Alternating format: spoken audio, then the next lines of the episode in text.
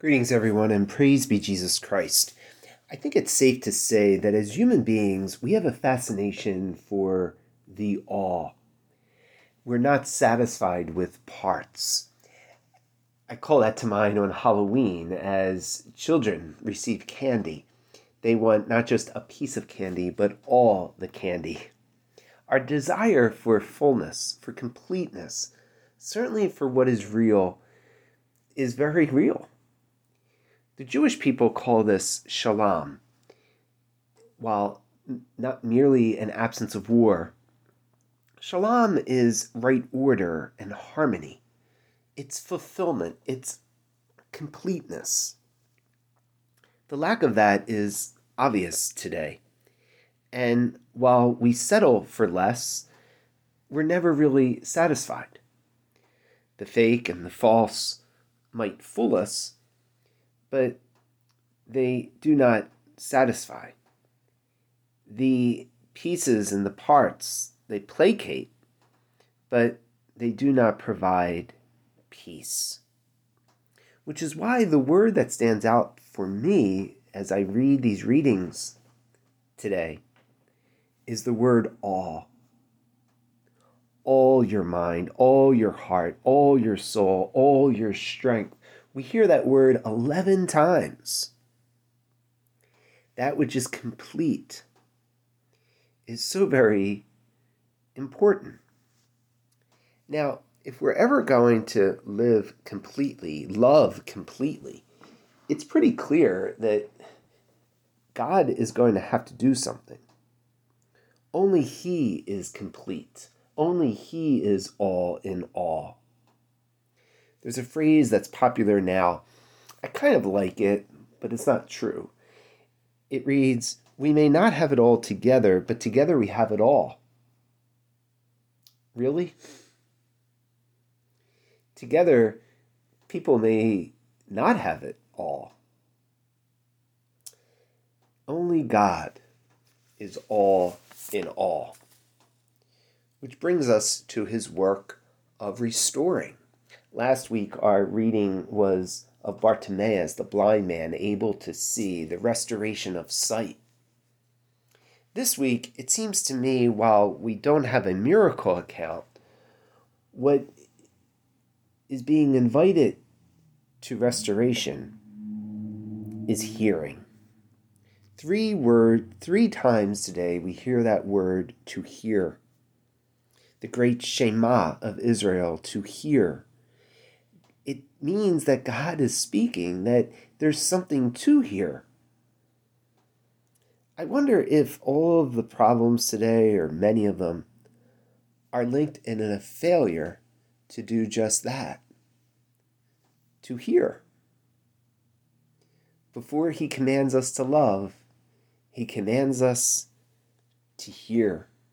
Certainly, the lack of hearing, disobedience, or hearing wrongly creates trouble. And so a worthy question is, what do we hear, or how do we hear? Hearing is connected with thinking and doing and loving. How do we hear? What do we hear?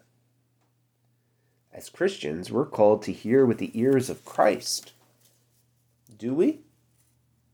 As Christians, we're called to hear and take to heart His word. How does Jesus hear? What does He say? These are good questions. These are transforming questions, and their answers can bring great healing. It is the job of the church not merely to proclaim and to witness to Jesus Christ, but to hear from Him. To hear like Him. One of the great beauties of the priesthood is the ability to hear confessions. And it is a sacred act. But I think all of us hear confessions. In fact, you may hear more confessions than me at the hairdresser, at the barber, at the bar. Our sick and weary world, our broken world, is confessing loudly. And it yearns for people to hear.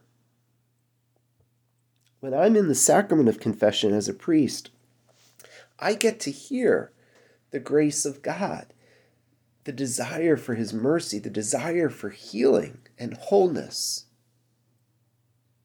And when I'm on the other side of the confessional, like many of you, I get to hear those beautiful words spoken over me. I absolve you of your sin. Go and sin no more. My friends, those words are transformational. And I would not be a priest today unless I have heard those words regularly spoken over me. God speaking mercy, God giving that command to sin no more. As we enter this month of November, the month of All Souls, we remember All Saints. And it's striking to me that one of our Philadelphia saints, Catherine Drexel, her two miracles involved hearing. The miracle of Amy Wall, the miracle of Bob Gutherman, both of whom were healed of their hearing problems and difficulties.